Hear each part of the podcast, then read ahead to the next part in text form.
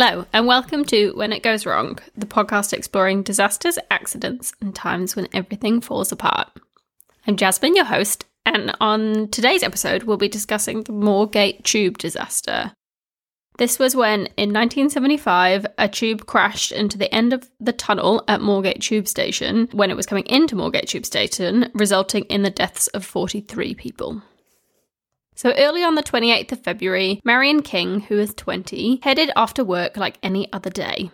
She would get the tube to Moorgate to work in a job at a NatWest bank. So she headed to Drayton Park tube station and tries to get in the first carriage so she'd be near the right exit when she got to Moorgate station. However, when she gets there, the first carriage is already packed, so she heads to the second. As usual, the seats are already taken, so she grabs onto a ceiling strap as the train pulls away. So, before we get into the uh, actual incident itself, I want to talk a little bit about the tube system at the time. For anyone not based in the UK or in London, the London Underground covers most of the city of London and also the outer suburbs. I know when I first moved to London, it was just so fascinating to me. The tube was just a, a modern, like, wonder, basically. Coming from New Zealand, where you know, you had to wait like um, hours for a bus or something to come into a city where you could just get on the tube was just amazing. And especially even, I mean, it's totally spoiled me because I think, obviously not in a pandemic, but before this, you know, if you went to the tube station and the tube was more than five minutes away, I was outraged, outraged that I had to wait so long. So it really is something that's, you know, really special. It was originally started in 1863 uh, with the first line from, uh, which was the Metropolitan line, and it's continued to develop and grow over the years, and it's still it's still being built consistently today. So originally the tunnels weren't that deep. the The first lines were pretty kind of surface level or just just under the surface. But then several years later, as it expanded into you know, more of the city, it got deeper and deeper. That the small tunnels that you get on the really deep lines were resulted in it getting the nickname of the tube. So they were pretty tube like. At this point, when they were making these really deep tunnels, they, you know, this was like a very long time ago. So a lot of them were made without the kind of equipment that we use today. So a lot of the tunnels, the very deep tunnels, as you'll see when you're on the tube, they're very small and they're very tight around the tube itself. And that'll be important as we as we continue to talk. So the tube now is made up of 270 stations and 11 lines. It's the longest metro system in the world and it has a a very distinctive map and and very distinctive design. Uh, and this is very much to because it is so complicated. Uh, it definitely helps you to understand where you're going and to see uh, how how it works. And even as I'm talking now, we have some some bits of the tube map framed on our wall because it's just so iconic um, and and such an amazing design. So on on the day that we're going to talk about, uh, the tube was traveling along the Northern Line, which is the black line for those of you that that know. But in 1975, it was different to what the current line is. So some some of it was similar to what the current line is, but some of it was different. And so this was quite a short two mile stint between Drayton Park and Moorgate. And just before we get into this, I just do want to say that the tube is super safe compared to most other transport methods. So this is, and even to till now is the worst disaster that's ever happened on the tube. Uh, it's you know it's one of the safest forms of transport that you can have. The main issue, which is still the issue they have now, is is accidents and suicides. Uh, but other than that, before 1975, there had only been 12 deaths from accidents on the tube before this incident took place.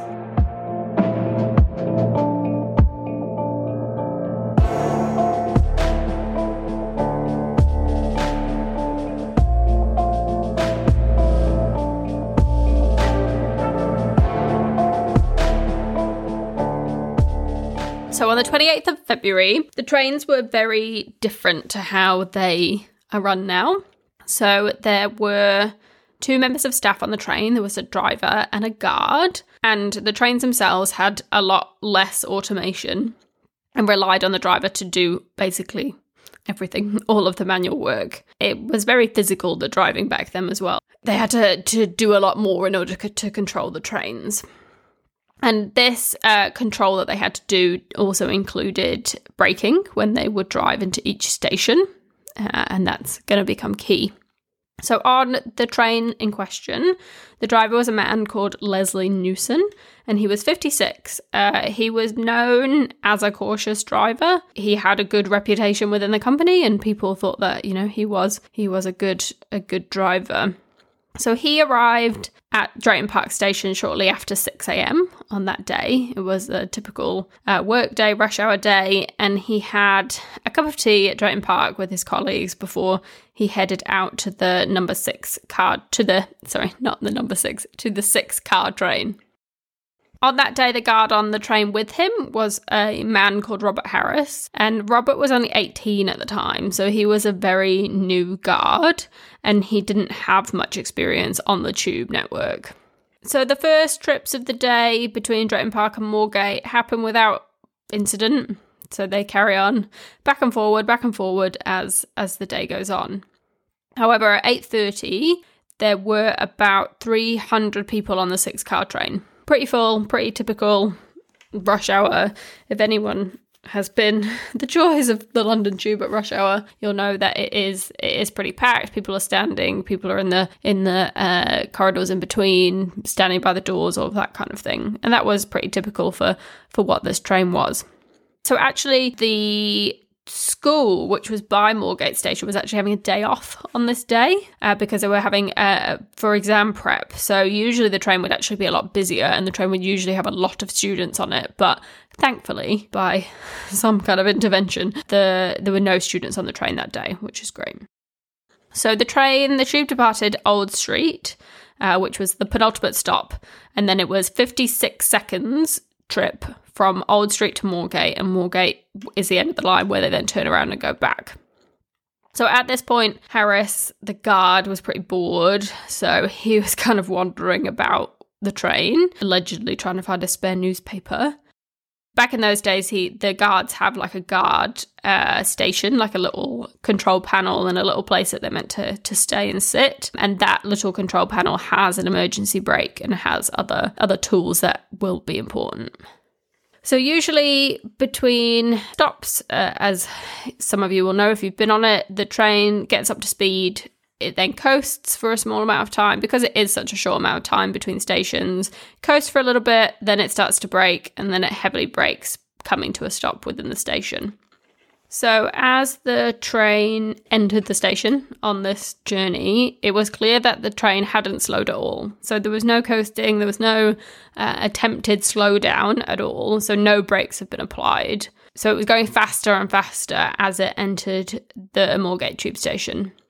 And what's important at this point is that it was clear that at this point the the dead man's handle was still compressed. And so the dead man's handle was basically a handle that they had to that the driver had to hold down in order to drive the train. So there had to always be pressure against this dead man's handle at all times for the train to run. And so that was you know, important because it was designed to stop the train if something had happened to the driver. So if the driver died, for example, if, if they had a heart attack or whatever, um, then they would release the handle, the train would come to a stop. And same if, if they uh, fell asleep or if they were daydreaming or whatever, uh, then you would be able to release the handle, the train would come to a stop.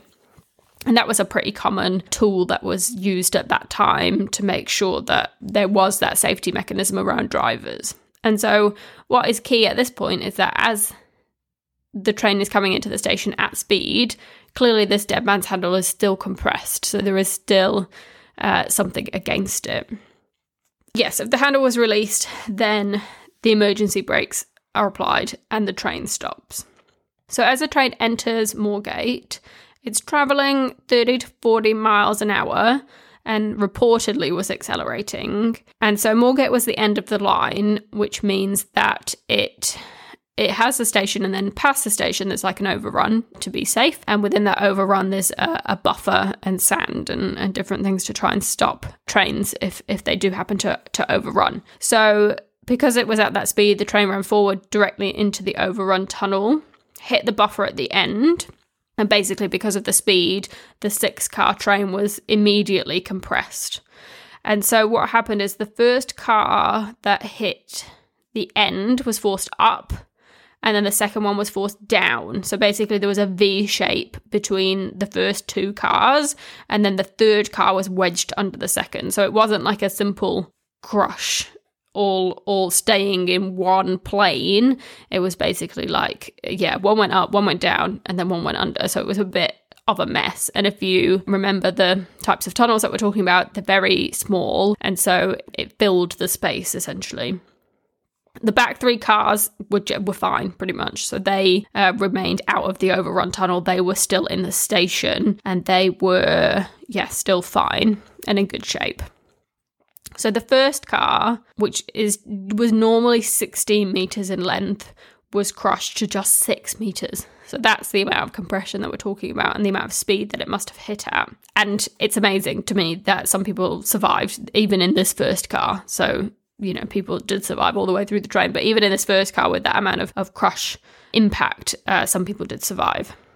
And there was a quote from one of the passengers in the first carriage, which was as darkness came, there was very loud noise of the crash, metal and glass breaking, no screams, all in the fraction of the second one takes to breathe in. It was all over in no time.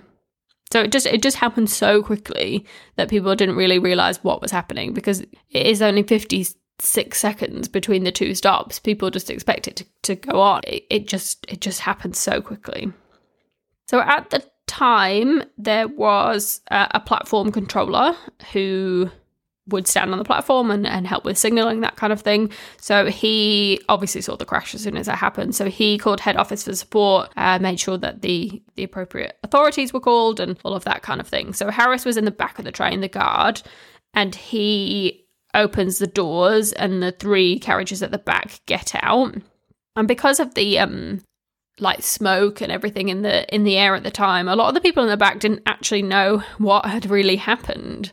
And there's some crazy stories about how they kind of just just left the people in the back that were fine just left and then like went to work. And then only later on on the news did they actually realize that they were involved in this like horrific crash. So a lot of them were okay. Obviously some of them did still need help in the back because of the impact you know of people falling over that kind of thing Harris lets out a, a, majority of people that can be released, uh, and this is at 8:46. So then by 8:54, there were ambulance and fire trucks on site. So pretty quickly, we're talking what eight minutes for everyone to get there, which is great.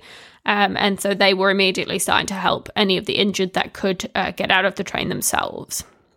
And again, even at this point, the emergency services didn't really know the extent of the incident because no one really knew what was happening in that bit of the tunnel. You couldn't really see what had happened. So they headed down and did a survey of what was going on to see see what was needed. So when they finally assessed what what had happened. They, you know, the emergency services went into overdrive. Doctors were sent from nearby hospitals. They set up like a, a field hospital on the platform. There's a story where one of the doctors ran to a Boots nearby and basically got all of their pain, their major pain relief. Just asked for like all their morphine, got all of their morphine, took it back to Moorgate, and so they were they were ready to help. At this point, there were a lot more problems that would then come about in order to try and rescue the people that were trapped. So, first of all, it was very dark. So, the electricity had obviously been cut on the cars when the impact hit, but they had to keep the electricity cut as well because they didn't want to potentially start a fire or anything like that. So, it was very dark. There was also issues with like soot and other debris that had been kicked up as part of the crash, which meant that there was uh, really bad visibility within the tunnel you know, it was dark, there was bad visibility. The tunnel itself was very small, so they couldn't really see what was going on or what was happening. And because of all of this, especially at the beginning, because they wanted to make sure people were safe, they couldn't use the the normal equipment that they would use to cut people out. So, you know, like cutting people out of cars or whatever, because you can see where the people are. It's a lot easier to use this quite industrial equipment, but they, they just couldn't risk it. So they had to use like little torches, little hacksaws to try and like get into the cars and, and prize people out of them. More issues then came uh, because the radios wouldn't work because the you know the tunnels are so deep you can't get any signal down there so it was really hard to keep communications between the uh, the bottom of the in the tunnel and the people up up on on road level which was very frustrating for them hard to communicate to like the hospitals what was coming. So that that caused an issue. And they also had a real problem with air and temperature. So if you've been on the tube then you will know that as you stand on the uh, tube station it often gets super windy, so it's it's very windy as the as the tube comes in into stop. And this is because of something called the piston effect. And basically, in order for air to move through a tunnel system and not just become stale, it relies on the trains to move through the tunnels and to push fresh air through the system, essentially. So the air is pushed and replaced. But the problem was is that it very quickly, if trains aren't running, the air gets very stale. And so, because obviously no trains were running into the station because of this, the, the, the, level of oxygen in the station was was dropping. And it also got very, very hot. um, and anyone who's had the tube in the summer will know how hot that tube gets. But it was, it was because it just didn't have that uh, release and, and refresh of air, it was just getting hotter and hotter. So it was getting almost to 50 degrees. So boiling the environment that the firemen and the and the emergency services had to work on was was very very difficult at this point. So the teams worked for hours extracting people and treating them. So by noon, by 12, there was only five people left that they knew they knew they wanted to save. So five people that were they were aware were alive were were needing to come out. So that's from what nine till 12. So in the first three hours, they do manage to get most people out. However, the five people that were left were the ones that were the hardest to access. So uh, it took another three hours to get two of uh, to get three of them out, and so by 3 p.m. there were only two people left. But these were the hardest to save. Uh, there were two people that were very trapped in the same area, and unfortunately, they had to amputate one of the woman's feet um, in order to get them out. Not pleasant, um, but thankfully that was uh, she was a police officer actually that did have to get that amputation, and uh, she's done some interviews and stuff since. And thankfully, she survived, uh, which is very positive, but clearly not a very good experience. So thankfully, they were able to get both of them out by 10 p.m. So by 10 p.m. that night, everyone was out that they knew of.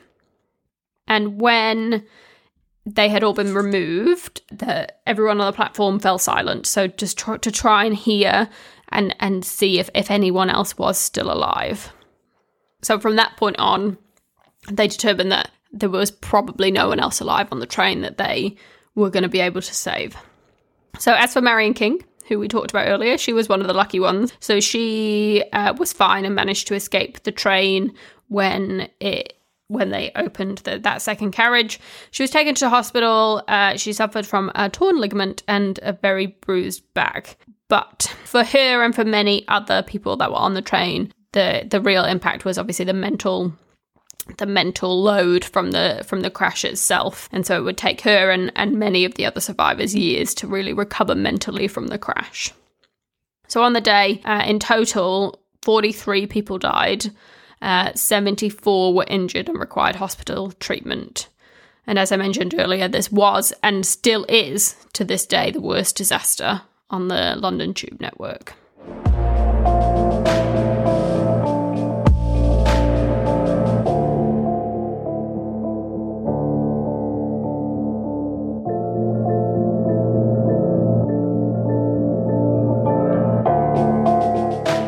So once they were certain that there was no one else left alive on the tube, they started the exercise of, of trying to, of course, recover the bodies, but also to inspect the train thoroughly to try and understand what had happened and what caused the crash. So at this point, they were able to use more intense equipment because they were uh, more certain that they weren't going to cut into anyone. So uh, they were able to cut and remove wreckage and, and work their way forward. And, and as they were doing this, they were inspecting the train, inspecting the brakes, all of that kind of thing to make sure that uh, to see if the the brakes were faulty or if there were any issues throughout the train.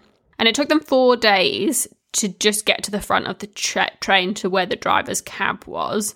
And so the cab where uh, Newson, the driver, was, it was normally three feet deep and it was crushed to 15 centimeters. But it was very key, obviously very unpleasant, but very key that they examined this area. And so when they saw Newson in the cab, his arms were still at or near the controls. So he hadn't raised his hands in front of his face, which is something that was considered important because that's uh, obviously a reflex if you are about to whack into something or something is coming very quickly towards your face, your your reflex is to put put your hands up and protect your face. So, uh, but he hadn't. So his arms were definitely down near the controls, near the dead man's handle. So when they removed his body, he had an autopsy. And initial review, there was nothing obvious that indicated the cause of the crash. So there was nothing which, you know, he didn't have a stroke, he didn't have a heart attack. There was nothing like that that they could see to indicate that he had died or anything like that in right before the crash happened. Then he did have his blood alcohol level measured, which is one of these things that has been really up for debate his blood alcohol was measured at 80 milligrams per 100 mil, which is basically the legal limit for, for driving. But there's been loads of debate about this, about whether that was actually a true reading or not. So, because when when you die and when your body starts to break down al- alcohol is produced so it's really hard after because it had been 4 days at this point and obviously very hot temperatures you know some scientists were like no this was not an accurate reading you you can't tell alcohol level at this point because of the decomposition, whereas some were saying, no, this is true, he had definitely been drinking, that kind of thing. It, it seems, uh, you know, based on conversations with his family and, and friends, that he wasn't a big drinker. Uh, no one saw him drink before the uh, incident. There was no alcohol in the train, and there was no evidence, like, in his body of, of any form of alcohol abuse. So you know, he had he had a healthy liver and all of that type of thing. You can take it either way as to as to whether you think that is something uh, that contributed to the crash or not. In my opinion, it was. Even if he had been drinking, it, it, it that's not an excessive amount. I mean, you, you're still at the legal limit to drive, so it's not as though you know he drank so much that he was basically comatose and couldn't see what he was doing. Blame the crash on that alcohol reading. I think just doesn't take into account all of the other things that could have happened. With that said, let's talk about what we think potentially caused the crash and what what we think happened. So there were quite a few theories put forward, and there was a big inquest at the time to try and uh, understand what had happened. So the first thing was mechanical failure. So did something on the train fail, which meant that the driver couldn't stop the train, no one could stop the train, the brakes failed, etc. So the train was examined, like I mentioned, a lot as they took it apart uh, to understand whether the brakes had failed. And trains have two sets of brakes. So they have the normal set and then they have a backup set uh, in case there were any issues. And there was, through the investigation, there was no evidence found of any issues with the train. There was no evidence found of electrical or fault issues. And yeah, generally, I think most people are agreed that the train was fine. And so generally it's accepted that the crash was caused by the driver and not by anything else mechanical or anything else that may have impacted it. If it was an issue with the driver, then what actually happened? So, first, there is the possibility that he just wasn't paying attention or had fallen asleep. Like we mentioned earlier, we've got the dead man's handle, which is designed to stop the train if he had died or fallen asleep. So you've got to hope that these were not scenarios that happened. Alongside that, if if he just wasn't paying attention, so if he was just off in a daydream, right? It's generally accepted that as the train comes into the station, there's a pretty big like scissor crossing, which would cause the tube to, uh, you know, rumble about a bit. And so even if he was daydreaming, it's it's thought that he would, you know, kind of snap back to his senses at that point and go back to driving the train and making sure that it isn't isn't about to crash. Again, it, it's it's probably unlikely that it was just distracted. And generally, Newson was known as like being a very careful and considerate driver. He had a notebook with him that had like all this information about like common train faults and things to consider. So I I think it's probably unlikely that he wasn't just not focused. There was I did I did see a little bit of chat online about the fact that he may have been confused as to what station it was. So apparently there was another station which was closed. And so, obviously, in closed stations, you do slow down in closed stations, but you pass all the way through them. You don't fully brake. And so, was he just confused and thought he was in that station, so continued on? But again, it seemed, that seems a bit unlikely to me. He'd or this was like one of the last trips of the day, so he had already been driving that that line for two and a half hours. I would have thought that he would know where he was. And again, the train was accelerating as it entered the uh, the station. Even if it was a station that they didn't stop at because it was closed, the tubes do slow down as they pass through. So something to consider. So the next theory then was potentially that it was suicide. So there's no evidence that he attempted to stop the train it's possible that he was trying to kill himself and so therefore he just accelerated and, and crashed the wall the crashed the train purposefully into the wall.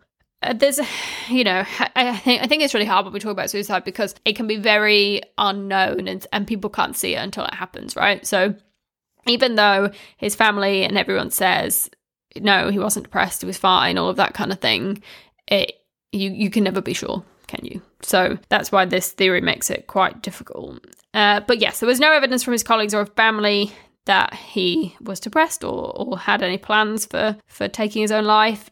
He before in the you know in the morning when he was having the cup of tea, he was talking about future plans. Uh, he actually had the equivalent of two thousand pounds on him because he was planning to go and buy his daughter a car once he got off work. Uh, and you know these are kind of signs that you you aren't planning to kill yourself because you've got plans and you've got you know future things but like you said like like i said you you never really can know what's going on with someone right? So it yeah you can take it either way i think.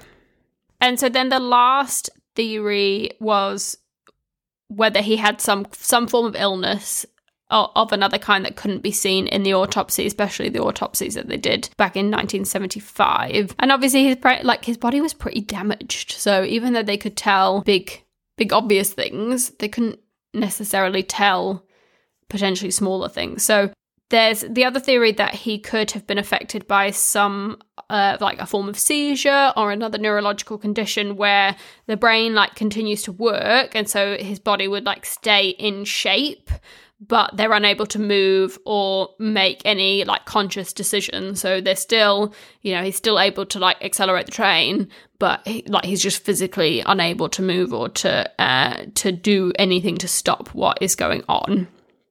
And this may have been evidenced by that fact we said earlier around he um, didn't cover his face, and so that you know could indicate that he couldn't move because even if he was doing it on purpose, you would expect that reflex to kick in. So so potentially this is something that could have happened where he he physically could not move and he physically could not stop the train. And that is a, you know a generally well accepted theory. I'd say the two main theories that people go with are, are suicide or are uh, yeah that he had some kind of condition that that stopped him uh, being able to stop the train. So there was an inquest held straight after, so in April of that year, and the jury decided accidental death for all passengers and included Newson in that. So they thought it was all accidental death based on the evidence that was given. So yeah, very sad really and and, and hard that we don't really know what happened. We can we have a lot more tools and a lot more ability to know what's happened now, which is good.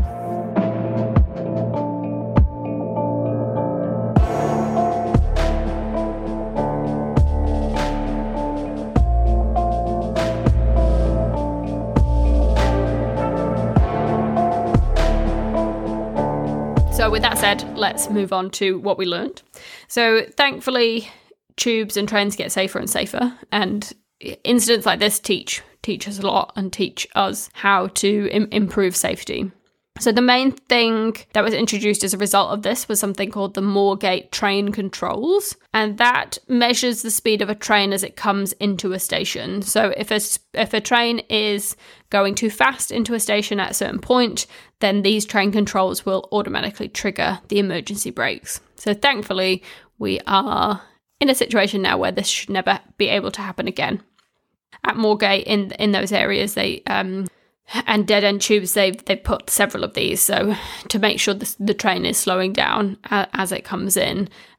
At any of the levels it will it will measure how, how fast the train is going and then stop the train. So that's very good. And so that's now on uh, across the train network. So trains have then obviously since 1985 become a lot more automated. I actually thought that all of the tube was pretty much automated, but that actually isn't the case. So there are partially automated tubes on the tube network, uh, which are used on the Victoria, Piccadilly, Jubilee, Bakerloo, Central, and Northern lines now. Which basically means that the train will do the acceleration and braking, but there is still a need for a driver to be on board for any kind of emergencies, manage the doors, and if there is any form of manual driving, they're there and available to do it. Uh, the rest on all the other lines are actually still driven fully manually by a driver, which I didn't realise. But the automated trains are actually still being rolled out in a few more areas, uh, like District and Circle. If you've been on the DLR, you will know that the DLR is a, a fully driverless train, so there is no you know you can sit at the very front of it and drive it it's very fun um, uh, but there is still someone on board to to help uh, safety and if there is anything that's that's gone wrong so obviously over time uh, by having these uh, more automation and more automated trains that hopefully helps make us safer and safer uh, when we're on the train network. And and like i said you know this is the worst incident that has happened on the on the tube network. So thankfully it is a very safe form of transport and you know it's a really good option for us so yeah, I would be very interested to hear your thoughts about it. Uh, whether you have any theories as to as to why it happened, um, or I don't know whether it's put you off going on the tube. Sometimes I'm like, maybe I shouldn't go in the first carriage. Maybe maybe staying in the middle of the tube is a safer idea. But maybe that's just me being paranoid because I make too many of these podcasts. So anyway, uh, thank you very much for listening. I'll do all of the normal stuff that I normally say. So please do uh, subscribe or or rate or whatever you do on the platform that you are using. I was looking at the stats yesterday, and actually, a lot of people are listening through Spotify, and I never use Spotify for podcasts, so clearly I'm missing something. So thank you for those of you listening on Spotify right now. And I don't, I don't think you can rate on Spotify, but uh, just listening on there is great. So thank you. If you are on Apple, you can rate. Um, and then you can also follow me on uh, at when it goes wrong pod on Instagram and at it goes wrong pod on Twitter. I'm not really using the Twitter that much at the moment, but I am actively trying to put stuff on the Instagram and show uh, behind the scenes and recording and all of that kind of thing. So do give me a follow over there and do drop me an email at when it goes wrong pod at gmail.com with your thoughts and with any suggestions for future episodes. Oh, and I did also want to say, first of all, I'll put all the uh, references in the show notes as I always do. But also, if you are impacted by any of the things that we talked about today, uh, you know, do get help for your mental health. And I will put links to mental health resources in the show notes as well.